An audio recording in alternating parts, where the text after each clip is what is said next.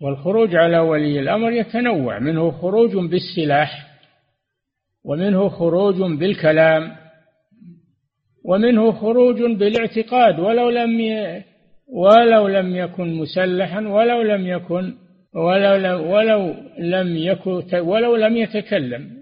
إذا كان في نيته واعتقاده أن ولي الأمر أنه لا يصلح للولاية وأنه وأنه هذا خروج نوع خروج. فلا يجوز شق عصا الطاعة. من أتاكم قال صلى الله عليه وسلم من أتاكم وأمركم جميع على واحد منكم يريد أن يشق أن يفرق كلمتكم ويشق عصا الطاعة فاقتلوه كائنا من كان.